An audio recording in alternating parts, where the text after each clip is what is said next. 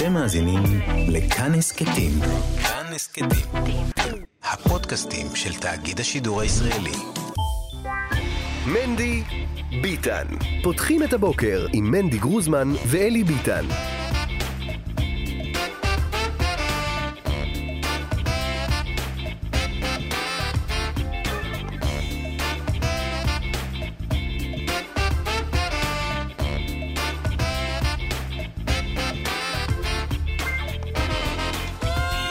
בוקר טוב, בוקר טוב, שלום לך ביטן. שלום, בוקר טוב, אה, מנחם מנדל גרוזמן. שלום, שלום אה, גם לכם אה, מאזינים ומאזינות, שלום נתנאל ינובר שעורך אותנו, לשיר אבל כיכר שסייע בעריכה, לגיא מחבוש על ההפקה ולדימה קרנצוב שעל הביצוע הטכני. תגיד לי, אתה קולט את אירוע בן גביר? אירוע בן גביר הוא אירוע שאני עליו לא מעט זמן, ואני הייתי בהתחלה קול קורא. באפלה. כן. ובחשיכה. ואנשים כן. אמרו לי, תקשיב, זה לא, אתה לא מבין. וכל הזמן אנשים דיברו איתי, אה, במיוחד איתי, על החרדים שמצביעים לבן גביר. כן. אמרו להם, חבר'ה, על חרדים שמצביעים לכהניסטים מדברים מאז שהייתי בן חמש, כן. אוקיי? תמיד דיברו ותמיד היה את הדיבור, כן. זה לא האירוע. כן. זה לא אירוע, יכול להיות שיהיו כאלה, לא, אירוע זה יותר לא גדול. אירוע, אירוע ישראלי, mm. אירוע במעוזי הישראליות, אוקיי? אירוע בין מצביעי יש עתיד, בין מצביעי כחול לבן, קורה שם משהו, אתם לא קולטים את זה, ו... ועכשיו אתה רואה, ואז, ואז אמרו, טוב, זה לא שהוא מביא מצביעים חדשים, הוא סך הכל לוקח את המצביעים הרגילים ומניע אותם לקלפי. כן. עזוב, עכשיו כולם רואים שקורית פה היסטוריה מול העיניים שלנו. בא בן אדם בגוש הימין ושותה את נתניהו. כן. שותה את נתניהו, שותה לו מנדטים כל יום. נתניהו התחיל את הקמפיין הזה מ-35-36 נכון. מנדטים, הוא עומד על 30-31. כן. אוקיי? איתמר בן גביר שותה מנדטים אה, לנתניהו. זאת אומרת, אמרנו, איתמר בן גביר זה אירוע של אחרי נתניהו, מי יעמוד מולו בימין? אתה רואה שכבר בעידן נתניהו, עכשיו זה גם התחכום, אתה יודע, לא לצאת מול נתניהו, לגבות כן. את נתניהו, והחיבוק הזה, בסופו של דבר, נתניהו לא יודע מה לעשות איתו. עד שיישמע קנק, מה שנקרא. עד שיישמע קנק. מה שמעניין זה שגם נתניהו נזהר שלא אה, להתנגד. עד שיישמע קנק. אה, מה שמעניין זה שנתניהו אה, לא... גם, נז... גם נזהר לא לדבר נגד בן גביר. כן, שזה כן, מעניין, כן. זאת אומרת, הוא מבין שזה יפגע בו. היה את אירוע כפר חב"ד שלא היית בו. אגב, יותר לא מזה. לא היית באירוע כפר חב"ד. כן, הייתי קרוב, בבית. לא רחוק אבל. מה, חששת מהצפיפות? לא, שמחת תורה היה מספיק שמח. אז מה היה שם? בוא נגיד רגע, אה, עומד בן גביר על הבמה, והקהל מגיב, ואז בא נתניהו. והוא לא רוצה לעלות על הבמה כדי שלא יראו כן. אותו עם זה. כן, אבל... זה בן אדם שלא הבין, זה... לא הבין שהשמש שקעה כן. וזרחה ושמש חדשה. אבל אה, תראה, אה, אה, לא, יתרה מכך, מאיפה למדים על כוחו אה, של בן גביר? זה לא רק אה, שהוא עולה במנדטים. אלא שאתה רואה שגם נתניהו נזהר שלו לדבר נגדו, גם דרעי נזהר שלו. זאת אומרת, עזוב רגע מי יקבל יותר מנדטים, גם דרעי מבין שאם הוא ידבר נגד בן גביר זה לא יעזור. כי גם, גם הקהל שיצביע ש"ס לא אוהב לדבר נגד בן גביר. לא רוצה לשמוע אה, נגד בן גביר. בדיוק. וגם פרוש מבין את הדבר הזה. כל האנשים האלה, שלמרות גילם, כן. אה, ולמרות הוותיקותם, הם uh, מבינים איזשהו טמפרמנט צעיר. שלא לומר זקנותם. זקנותם, שלא לומר מביישת את... לא כן. משנה.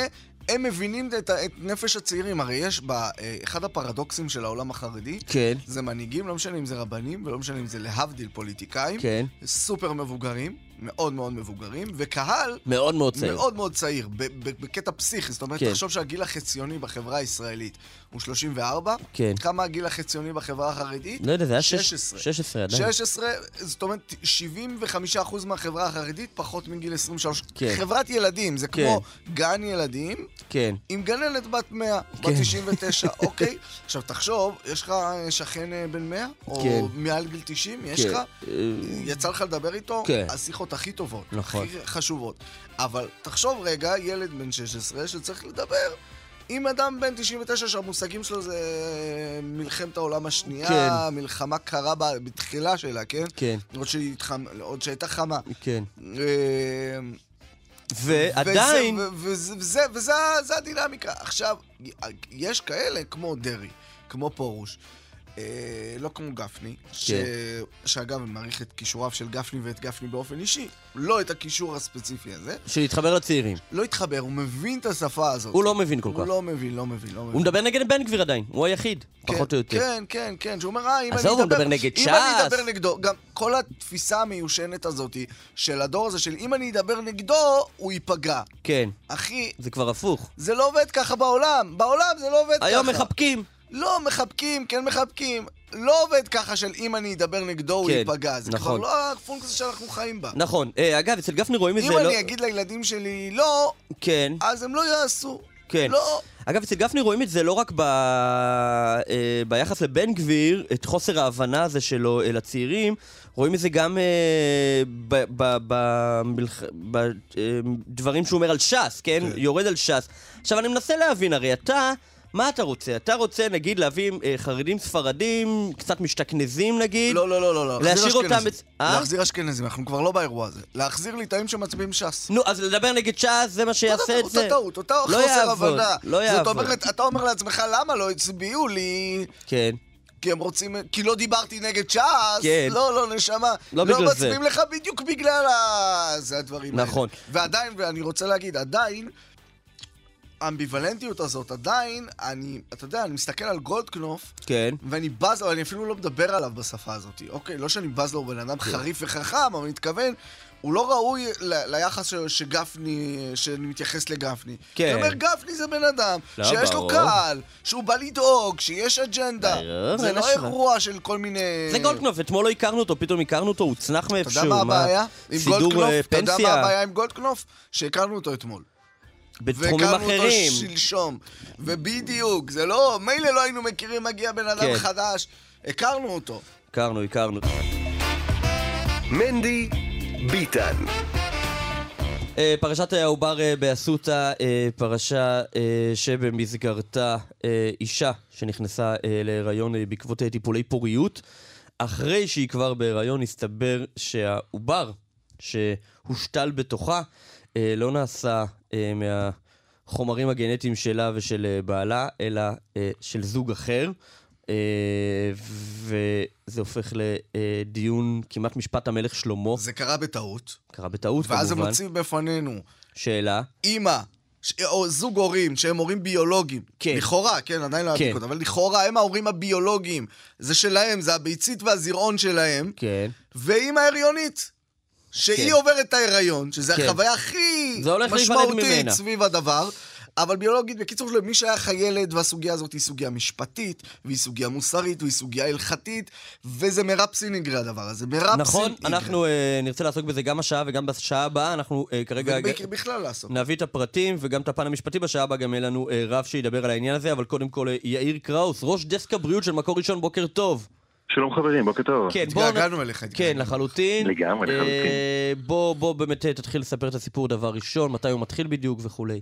אז נתחיל אה, מהסוף. היום, אה, ככל הנראה, אם אה, יתקבלו תוצאות הבדיקה של בדיקת האבהות הגנטיקה של ה-DNA של אותו עובר, היום בשעות הצהריים אנחנו כבר אמורים לדעת האם העוברית, אותה עוברית בבטן האם הערה, האם היא שייכת להורים שטוענים שהיא שלהם, או שמדובר בעוברית של זוג אחר, שאז צריך לחפש ולהבין מי הם אותם הורים שלהם היא שייכת. זה קורה אחרי שהאם הערה אותה נשאית אה, העוברית, אם תרצו הפונדקאית, כי זה בעצם מה שהיא עושה אה, כעת, היא אה, מתנגדת לבדיקה הזאת והיא דורשת להחזיק בתינוקת לאחר שהיא תיוולד ממש בשבועות הקרובים. היא טוענת שהיא צריכה להחזיק בתינוקת, היא זו שנושאת אותה, היא זו גם שנותחה רק לפני כמה שבועות לתקן מום.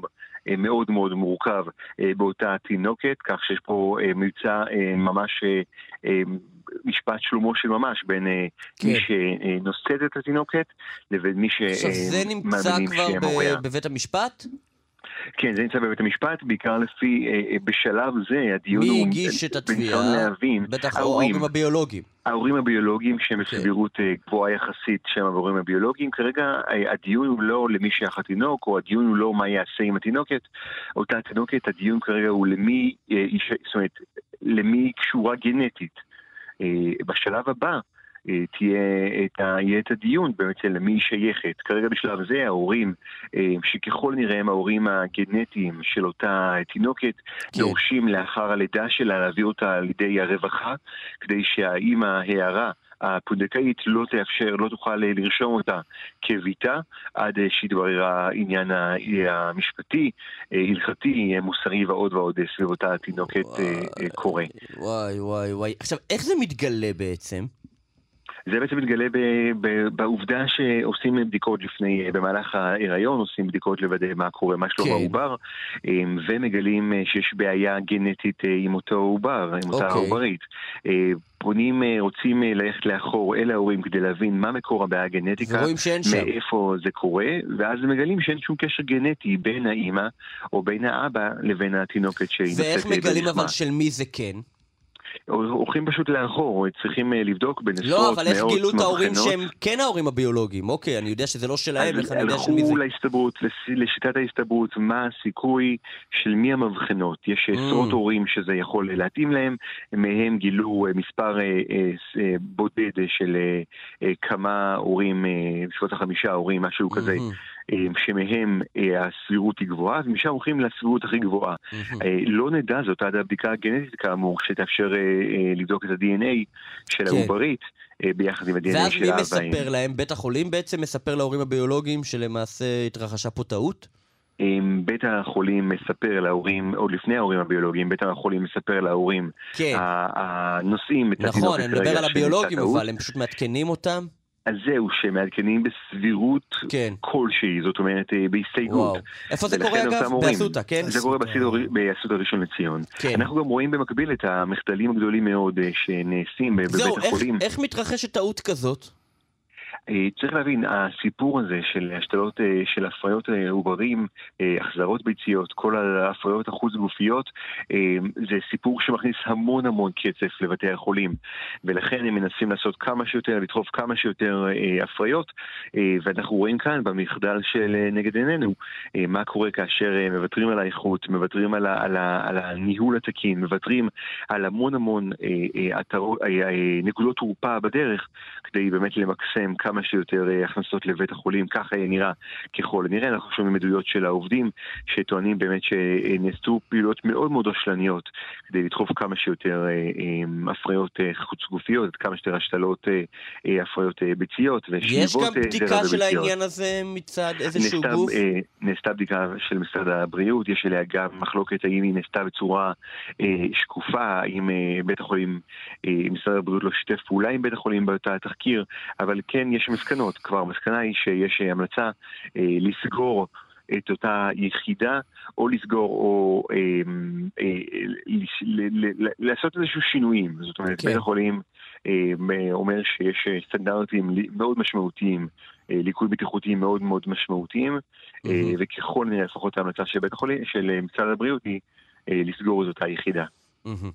אה, טוב, אה, אנחנו נמשיך כמובן ונעקוב אחרי הסיפור כן, אגב, הבאמת אולי גם מתסכל הזה. מעניין, אתם תתעסקו בהמשך אה, בהיבט ההלכתי, כי בהחלט אה, ההיבט ההלכתי הוא משחק פה מאוד מעמד אה, אה, מה הזהות או ההורים הביולוגיים של אותה כן. תינוקת. אנחנו, עורכי אנחנו נגיד שאתה יודע, הרב אברהם מימון, שהוא אה, בדרך כלל נותן לנו פה את ההלכה והאקטואליה, אה, אז הוא באמת יקדיש לזה היום את, ה, את הפינה בסוף השעה הבאה. זה יהיה, זה יהיה פסיכי לחשוב על זה מבחינה הלכתית, כי מבחינה חוקית, צריך להגיד, חוקית בירוקרטית, הדברים הם די, פחות או יותר בשניים שלושה מסלולים, אני לא רוצה להגיד אה, מוחלטים, הם די, די בשניים שלושה מסלולים. מבחינה הלכתית יש כל כך הרבה משתנים אה, בעניין הזה. אה, סיפור נכון, כאוב רק- צריך להגיד מצד אחד, וגם מהצד השני, זה סיפור כאוב, אבל... אבל, אה, אבל הוא הופך את המוח, הוא הופך את המוח. כן, כי גם אפשר לומר שאנחנו מכירים, אה, אה, יש לא מעט צדדים הלכתיים, וגם העורכי דין של האימא והאב הפונדקאים טוענים שהבן שלהם על פי אה, אסמכתות הלכתיות, וגם הזוג אה, טוען אה, שהבן שלהם, שהתינוקת שלהם גם על פי אסמכתות הלכתיות, כך ששניהם מגיעים עם חוות דעת הלכתיות אה, אה, שמצדיקות את הטענה שלהם. רק אפשר לומר אולי אה, שהטענה של... אה, אני אתן לכם, בהמשך תשמעו את הפסק אצלכם, את הפרשנות אצלכם, רק נאמר שמכון פועה, המכון הרפואי הלכתי המוביל בישראל לעניין של רפואה, הלכה ומדע, בטח בענייני פוריות, הוא פסק זה מכבר שהתינוק אותה תינוקת שייכת להורים הביולוגיים, אה, mm. מאחר אה, והטענה שלהם שבריא ושמא בריא עדיף, ומאחר ואפשר לדעת בוודאות מי האבא, אין אה, לכך פקפוק, ולכן כאשר אולי האימא היא בספק, אבל האבא הוא ברור, הולכים בריא ושמא ובריא עדיף, ולכן אותו זוג הוא שמזרעו ומביצית שלו כן. נעשתה הפריה, הוא זה שהיא שייכת לו. מעניין, מעניין, יש פה דיון על בעלות ביילס, שייכס, טוב, זיקה. אמ, יקירי, יאיר קראוס, אה, כתב אה, בריאות, ראש דסק בריאות, מקור ראשון, תודה רבה יקירי. תודה לכם. בוקר טוב. מנדי ביטן. אנחנו רוצים להעמיק עוד אה, בנושא המשפטי. בוקר טוב לעורך הדין דוקטור יובל קרניאל. בוקר טוב. משפטן ומומחה לאתיקה, אוניברסיטת רייכמן. קודם כל, מה, מה עמדתך? בוא נתחיל מהסוף, הסוף, הסוף. וואו, וואו, נתחיל מהסוף. עמדתי קודם כל שזה סיפור גדול, חשוב, מרתק. צולל עמוק. אתה יודע, זה, זה כל כך המובן מאליו. אני ראיתי איזשהו אה, דיון של אה, משפטנים בטוויטר, ואחד המשפטנים הגיב שם, אמ, לא נכנסתי לפרטים, אבל זה נושא מורכב. וואו, וואו, וואו, לא נכנסת לפרטים, אבל הבנת לא- שזה נושא מורכב. העניין הוא לא המורכבות כן. שלו, העניין הוא באמת הרגע הזה, שבו אנחנו עוסקים בדילמה שהיא מבטאת את המקום שאנחנו נמצאים בו בזמן. מצד אחד, הטכנולוגיה שמאפשרת את הדבר הזה, משהו שלא היה בעבר. כלומר, כל הסיפור הזה של ההפריות, של הפונדקאות, כן. הסיפור הטכנולוגי שמבטא את הקדמה שלנו. מצד שני, הדבר הבסיסי הזה של הזכות להיות אה, הורה, ש... שהוא הסנטימנט המרכזי, הערך המרכזי, אולי הדבר הכי מוביל היום בחברה הישראלית. כן, אז רגע, תראה, יש לנו, יש לנו אה, את, את, את הטכנולוגיה, כמו שאתה אומר, שמאפשרת את הדיון הזה. יש לנו את הזכות להיות הורה, הזכות ה... הסימן שאלה גדול על הזכות הזאת, אבל הזכות... יכול להיות הדבר הכי מקודש בחברה הישראלית, כן. זה מה שאני רוצה להגיד. ויש עוד משהו, יש עוד אלמנט שהוא הוא, הוא, הוא נוכח אצל כולנו, וזה העוול הגדול. שאין ספק שנוצ... שיש כאן עוול גדול. לא ברור לא מי המעוול, אבל יש כאן דבר נורא, מישהי בהיריון. ברור מי המעוול, כן. וזה נוגע לדבר השלישי שרציתי להשלים, שזה משבר האמון שלנו במערכות.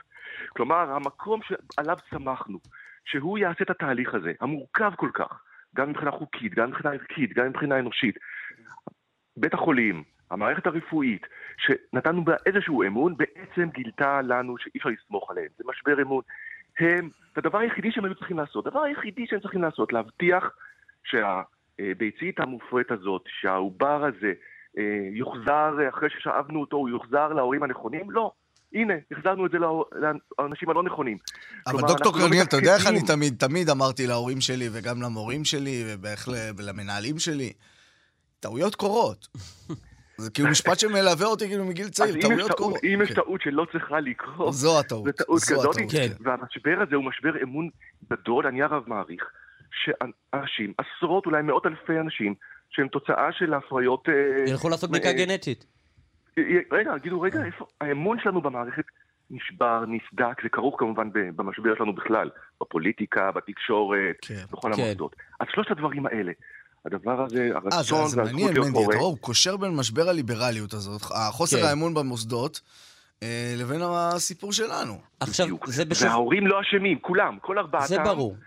לא רק שהם לא אשמים, הלב יוצא אליהם. ומי שאחראי על הנזק הזה, זה באמת אה, אותה מחלקה בבית החולים, שהיא רק סמל לממסד, ה, באמת, כמו שאתה אומר, הליברלי, הרפואי, המערכות של המדינה, שאנחנו סומכים עליהם שיעשו את ה... את הדבר, כן. את הטעות הזאת לא יעשו, והנה הם עשו. כן, עכשיו... לפתחנו, השאלה הזאת... זה, יגיע, זה להגיד... כבר נמצא לפתחו של בית המשפט, כן. והשאלה או, היא... אני רוצה להגיד את הדבר הבא. כן. זה אולי לב העניין. אסור להכריע בזה הכרעה משפטית. זה בדיוק הנוש... מסוג הנושאים שצריך אה, להגיע בהם מתוך אמפתיה, מתוך חמלה, מתוך כוונת המורכבות, להגיע בהם להסכמה, ואני אגב מעריך שזה מה שיקרה. בסוף, אחרי שכל אחד אומר זכותי, זכותי, שזה גם כן העניין, אתה יודע, אנחנו נאחזים בזכויות, כן. ומבררים, והולכים, ומצטיידים בעורכי דין, שילחמו עד, עד טיפת הדם האחרונה של הילד שלנו, על זכותנו להיות הורה, ואני אומר, עזבו את הזכויות, בואו נהיה בני אדם. והדבר הזה של להיות בן אדם, והתחושה שלי שבסוף זה לא יוכרע על ידי משפט שלמה אה, של, של בית משפט, אלא על ידי סוג של גישור, סוג של הבנה בין הנפשות הפועלות, והתוצאה תהיה, אם מותר לי להמר, שזה יישאר אצל האם היולדת. די. האישה שהיא... עכשיו אתה מהמר על עמדת המיעוט, אתה מהמר על האנדרדוג. אני מהמר שזאת, זה, זה הדבר האנושי הנכון לעשות. היא הייתה בהיריון, לה הוחזר... יכול להיות שיהיה איזשהו לא- קשר אבל בין ההורים הביולוגיים לילד. הזוג האחר יוכל שוב לעשות שאיבות והפריות, ואולי כבר יש לו עוד עוברים, וגם הוא יממש את זכותו להיות הורה. אבל אף אחד לא יוכל לקחת מאימא שילדה את בנה ולהפוך אותה לפונדקאית נגד כן, אבל, אבל, החוק, חושב... אבל החוק ברור מבחינת הבעלות. מח, מחילה, מנדי. מחילה, מחילה.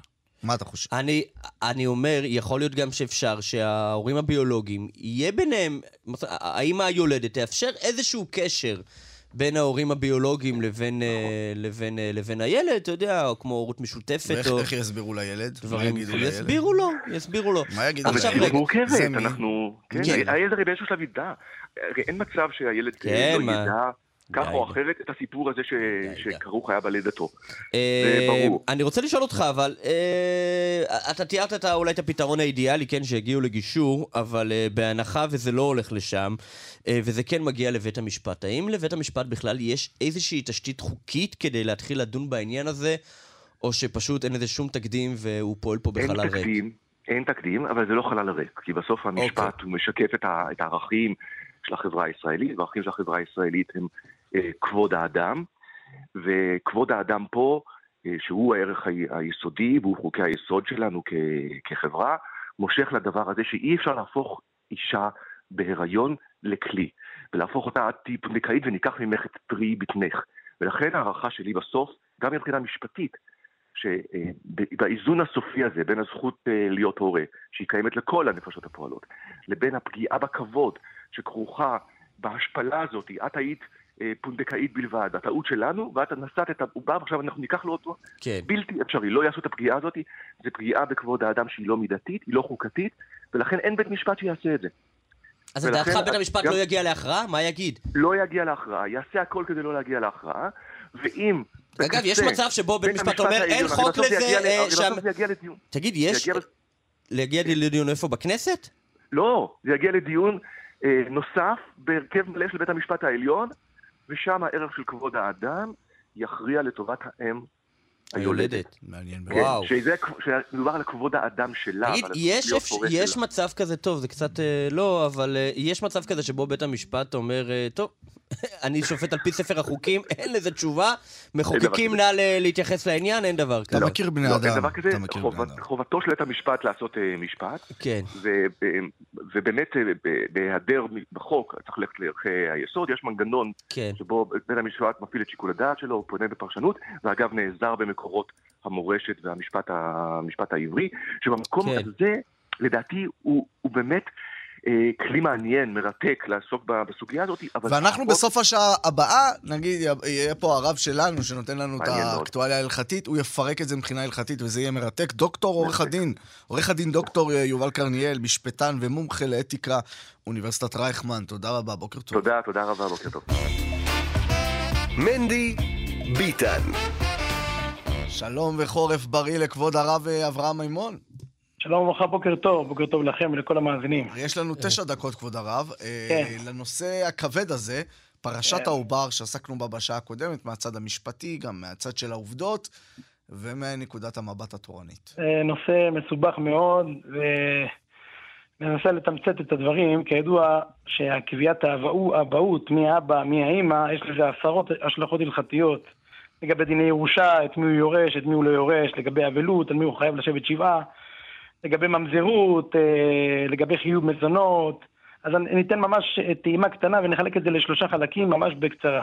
כן. קודם כל, לפני שאנחנו נדון, האם, מה הבדיקה, בדיקת, בדיקת הרקמות וה-DNA, האם הפוסקים, איזה, איזה תוקף נותנים לבדיקה הפוסקים, קודם כל, לפני כל הנושא של הבדיקה, למי, זה, זה אומר כולה שלי וזה אומר כולה שלי לגבי העוברית הזאתי, אה, קודם כל, כל הנושא של הפונדקאות, מי נקראת האימא, יש בזה ארבעה דעות בפוסקים, לא, לא שני דעות, ארבעה דעות. אני אסביר למה. יש אומרים שבעלת הביצית זה האימא. ככה סובר בשו"ת קנה הבושם, הרב עובדיה ועוד, למה? כי הם טוענים, מסברה גם, היא, זאת, היא זו שנתנה את החומר הגנטי שממנו נוצר הוולד, ו... וגם איך קוראים לזה, איך קוראים לזה, הם טוענים, איך קוראים לזה, הם טוענים שהבעלת הביצית היא האימא, כן? כן. בעלת הביצית היא האימא, ואיך קוראים לזה, בעלת הרחם היא סך הכל כמו אינקובטור, כן? כן? היא לא השתתפה, איך קוראים לזה, יכול להיות שהיא, איך קוראים לזה, הזרימה לו חיות והזרימה לו כן. מזון. אבל כמו שהאבא נתן את הזרע והבן מתייחס אחרי האבא, למרות שהוא mm-hmm. לא נתן חלק בגידול הוולד, כן. אז ככה גם בעלת הביצית, כן. היא בעצם נתנה את כל, ה, כל החומר הגנטי ליצירת כן. הוולד, והיא כמו אינקובטור. כן. אבל יש פוסקים רבים שסוברים שהאישה שנושאת את הביצית היא האימא, לא בעלת הביצית. האישה שנושאת את התינוק. את התינוק, הפונדקאית. כן, כן. הפונדקאית. עובר ירך עמו. כן, ככה סובר בשו"ת אצל אליעזר, בכמה מקומות, בחלק י"ט סימן מ', בחלק ט"ו סימן מ', ככה סובר הרב מרדכי אליהו, כמו שהרב בושטיין ככה תמיד מדבר על זה. והוא אומר... הרב בושטיין מפוח, כן. כן. מפוח, כן. שגם אמרו עמדה רשמית אה, בעניין הזה ש... הם טוענים שגם שהחומר הגנטי והתורשתי שממנו נוצר הוולד, זה בעצם מהביצית, וזה לא של האימא נושא את הביצית, אבל הרי מי הפך את הביצית הזעירה הזאת והלא משמעותית, כי לכאורה לעובר של ממש. מי יוציא, בוא נגיד אצלי בלשון כן. של הישיבות, מי יוציא מהכוח אל הפועל? מי יוציא את זה? כן. זה האישה שנושאת את הביצים. אבל זה פוסקים בני הדור האחרון, אני מנסה להבין על מה הם מתבססים. הם מתבססים, אני אסביר לך משהו, הם מתבססים על, על ראיות, על כל מיני ראיות מדינה, מכל מיני ראיות כאלה ואחרות, ממדרשים, וגם על סברה. הם, הם טוענים... איזה מדרש, לא, אז מעניין אותי, סברה אני מבין, אבל, אבל מעניין אותי איזה בכלל, איזה, הרי אין לזה תקדים. הם מביאים ראיה, אני אסביר לך, למשל. אפשר עכשיו להרחיב בראיות, כן. אבל הם מביאים ראיה ממה שכתוב במדרש, שדינה הייתה בהתחלה, בארגון הזה, הייתה, הייתה ברחם של רחל, ואחרי זה עברה ללאה. והיא בכל זאת נקראת בת של לאה, משמע ש... Mm. משמע שאיך קוראים לזה, יש כל מיני ראיות כאלה. עכשיו, רוב הפוסקים נוקטים... כן. זה ממש ממש כאילו מקרה כזה, כן. כן, שם זה אולי היה מעשה ניסים, אז אם אפשר להביא כן. שם ראייה. אבל רוב הפוסקים נוקטים, רוב הפוסקים נוקטים, שבשביל, שבגלל אי יכולת הכרעה, אנחנו לא יכולים להכריע, כן. אז אנחנו משאירים את העניין מספק. אז מספק יש לילד הזה, לעוברית הזאת, שתי אמהות. זה אומר שלהחמיר, הוא צריך, איך קוראים לזה, אסור לו, אסור לו להתחתן עם אף אחד מהאחיות שלו משני האמהות. כן. וגם כן, הוא גם לא יכול להירש את שתי האימהות, למה? כן. כל צד יגיד לו, תביא לא... ראייה, מוצאים לך כבר עליו ראייה. כן, כן. אז מספק, הוא יישאר, איך קוראים לזה? בן של שניהם. וגם כן לגבי אבלות, האם הוא צריך לשבת שבעה על שניהם או לא. אז כן על שניהם. מי?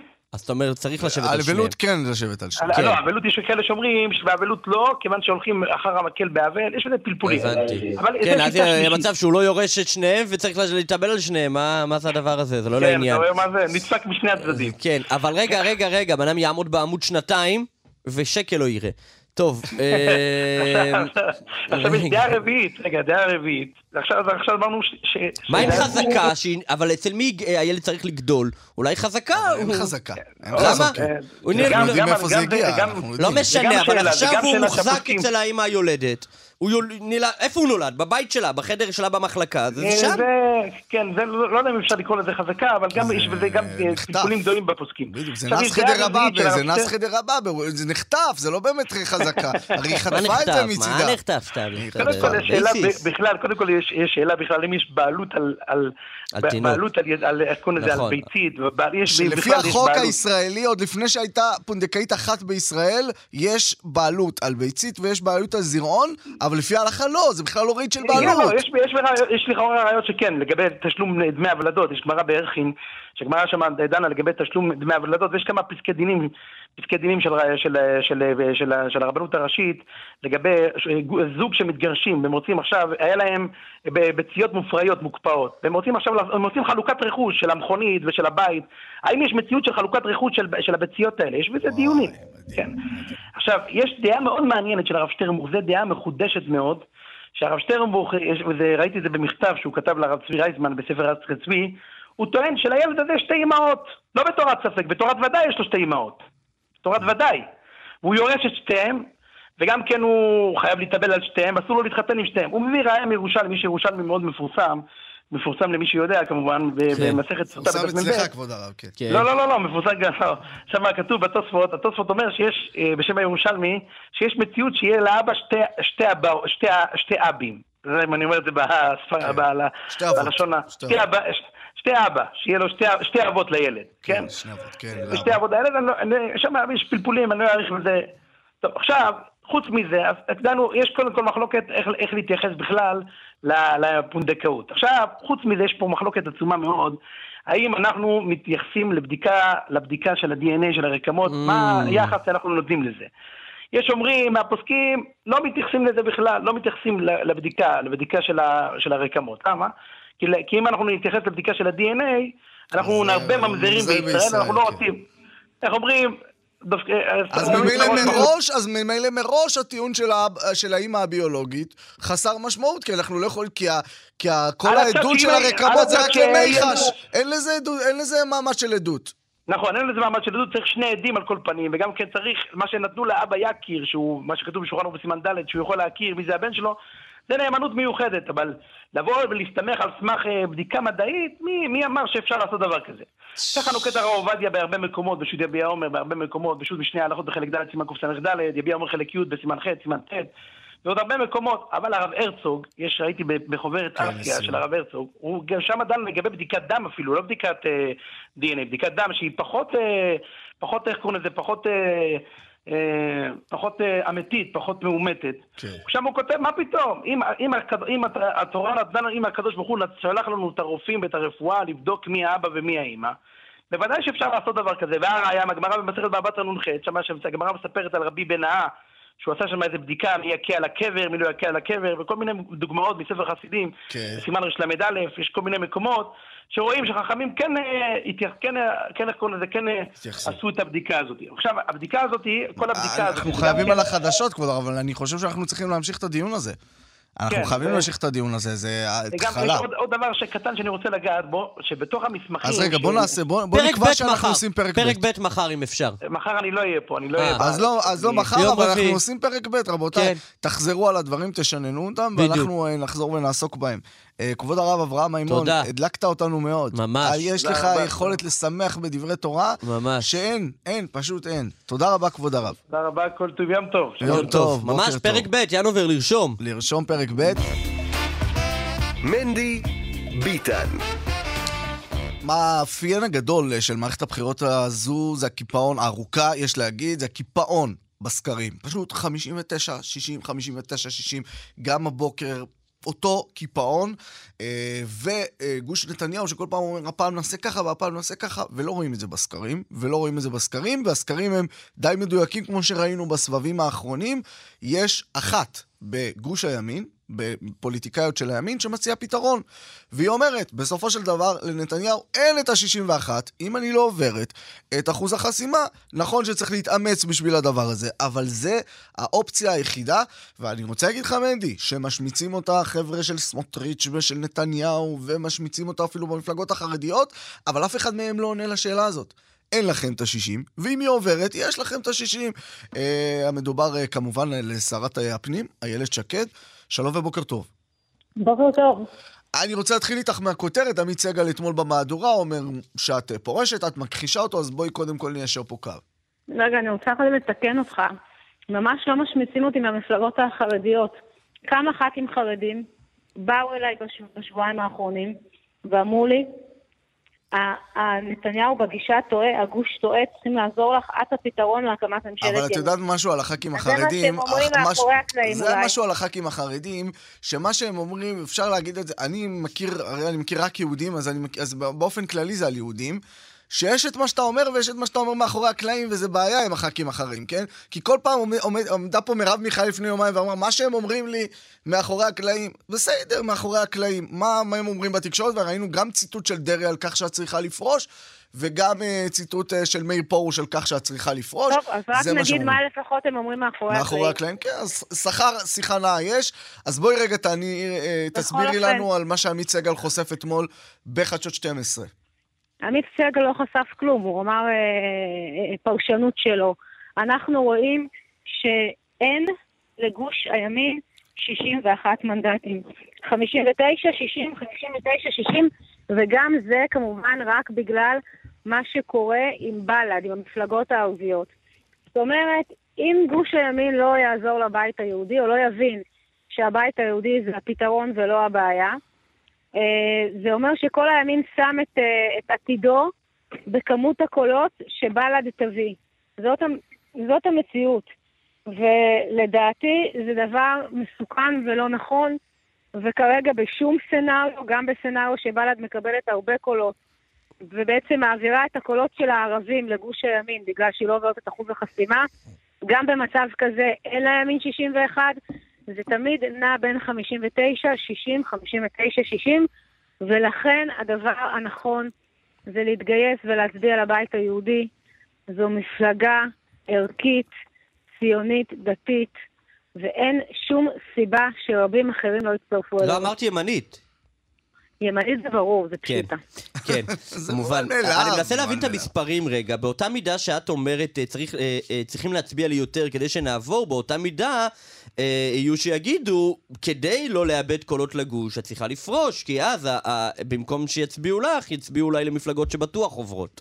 כן, אבל רואים בכל סקר שנעשה, שאם אנחנו לא פורשים, הקולות שלנו מתחלקים בין הגושים. הם לא משנים את מפת הגושים. למה? יש אצלנו הרבה מצביעים שהם בינינו לבין המחנה הממלכתי, בין הבית היהודי לבין גנץ. זו ההתלבטות שלהם. ומכל מיני סיבות. בעיקר מסיבות אה, דתיות, הם יותר כן. ליברליים מבחינה דתית, ובוודאי לא רוצים להצביע לא לסמוטריץ' ולא לליכוד שמשועבד לחרדים. כן.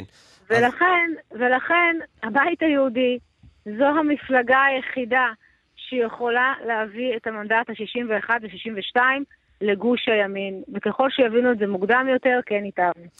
אוקיי, את uh, התייחסת כמה פעמים באמת uh, למהלכים uh, שעשית ביחד עם בנט, ואמרת שנעשו טעויות וזה, וזה נשאר מאחור, לכן אני, אני רוצה לדבר איתך באמת על, על העתיד. לדעתך, מה מדינת ישראל צריכה עכשיו? ממשלת ימין צרה, או דווקא ממשלה לאומית רחבה? אנחנו בוודאי, הדבר האידיאלי זה ממשלת ימין רחבה. מה זאת אומרת? ממשלה של כל גוש הימין, עם עוד מפלגה שתצטרף מהמחנה השני, לדוגמה, המחנה הממלכתי. כן. ממשלה של 61 היא לא מחזיקה מעמד לאורך זמן, ואני חושבת שגם יש ציבור גדול שלא צריך אה, להרגיש שהוא נמצא מחוץ לממשלה. ולכן הדבר הנכון זה ממשלה רחבה. אם אה, אה, המפלגות בגוש השינוי ימשיכו בחרם שלהם, אז אה, אין ברירה אלא להקים ממשלה צרה, אבל העדיפות היא לממשלה רחבה. לא, ואם נגיד אה, אה, תהיה אפשרות להקים, אה, כמו שהיה ממשלת נתניהו-גנץ, ממשלה ליכוד-גנץ, אולי אפילו לפיד באיזושהי רוטציה, זה משהו שאת תומכת בו? או שצריך קודם כל אה, אני, להכניס את הגוש? אני תומכת קודם כל להכניס את הגוש, ואחר כך, ואחר כך לצרף עוד מפלגה כדי להרחיב את הממשלה, שתהיה כמה שיותר רחבה. מה שנתניהו עשה לנו במועד ג' כן. שהשאיר כן. את אותנו אה, בחוץ, אני חושבת שזה דבר שהוא לא נכון. כן, לא תקפתם אותו בחריפות על העניין הזה אז, אבל אנחנו כן, הם היו באופוזיציה. אבל היינו באופוזיציה ובהחלט תקפנו. כן. אה, אם אה, תהיה ממשלה אה, של גוש הימין, המפלגה הנוספת שאפשר לצרף אליה, לדעתך, לגיטימי שזאת תהיה רע"מ? אני חושבת, ואני אמרתי שוב, שהממשלות אסור שהן יישענו על מפלגות לא, לא. ציוניות. בסוף מי שיחליט את מי לצרף לממשלה זה יהיה נתניהו. הוא עומד בראש הגוש, הוא יהיה ראש הממשלה, והוא יחליט כיצד הוא רוצה להרחיב את הקואליציה שלו.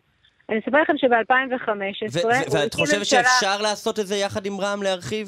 זה לא רלוונטי, אני לא חושבת שזה, שזה בכלל על השולחן. אני רוצה להסביר לכם שנייה מה היה ב-2015. למה סמוטריץ' אתמול אמר שמבחינת נתניהו זה היה על השולחן? ב-2000, שנייה, ב-2015 נתניהו רצה להרחיב את הממשלה, הייתה לו ממשלה של 61, והוא אמר, אני לא יכול יותר. אז כן. דודי אמסלם ונגוסה אה, איימו עליו שהם יפרקו לו את הממשלה, כן. הח"כים מהסיעה שלו. והוא ניסה בכל כוחו להכניס את בוז'י הרצוג, הוא הבטיח כן. לבוז'י הרצוג משא ומתן עם הפלסטינים, ואנחנו uh, ברגע האחרון הצלחנו להכניס את איווט ליברמן. Mm-hmm. אז אני בטוחה שהוא יעשה מאמצים להרחיב את הממשלה, וזה עניין שלו איך הוא מרחיב אותה. ואת חושבת שרע"מ היא מפלגה שהיא לגיטימית להיות בממשלה? אני לא חושבת שזה רלוונטי בשום צורה, אני גם חושבת ש, אה, שסמוטריץ' אמר שהוא לא מוכן לשבת כן, איתם, אבל לא שואל אותו, אני שואל אותך. אז זה לא רלוונטי, בעיניי מה זה לא דעתך רלוונטי. אבל? זה נשמע כאילו יש לך עמדה, אבל את- לא רוצה לספר לנו לא, אותה. דעתי זה שאי אפשר להישען על מפלגה לא ציונית, ושצריך לעשות מאמצים להרחיב דרך המחנה הממלכתי, זה הדבר הכי סביר שיש. רגע, אני רוצה שנייה לדבר עם כן. מנדי. היא אמרה אי אפשר להישען, אבל אם לא נשענים אלא היא חברה והיא לא כן. נשענת, אז זה כן, נשמע טוב, כן. יכול להיות, אה, זה הבנתי נכון.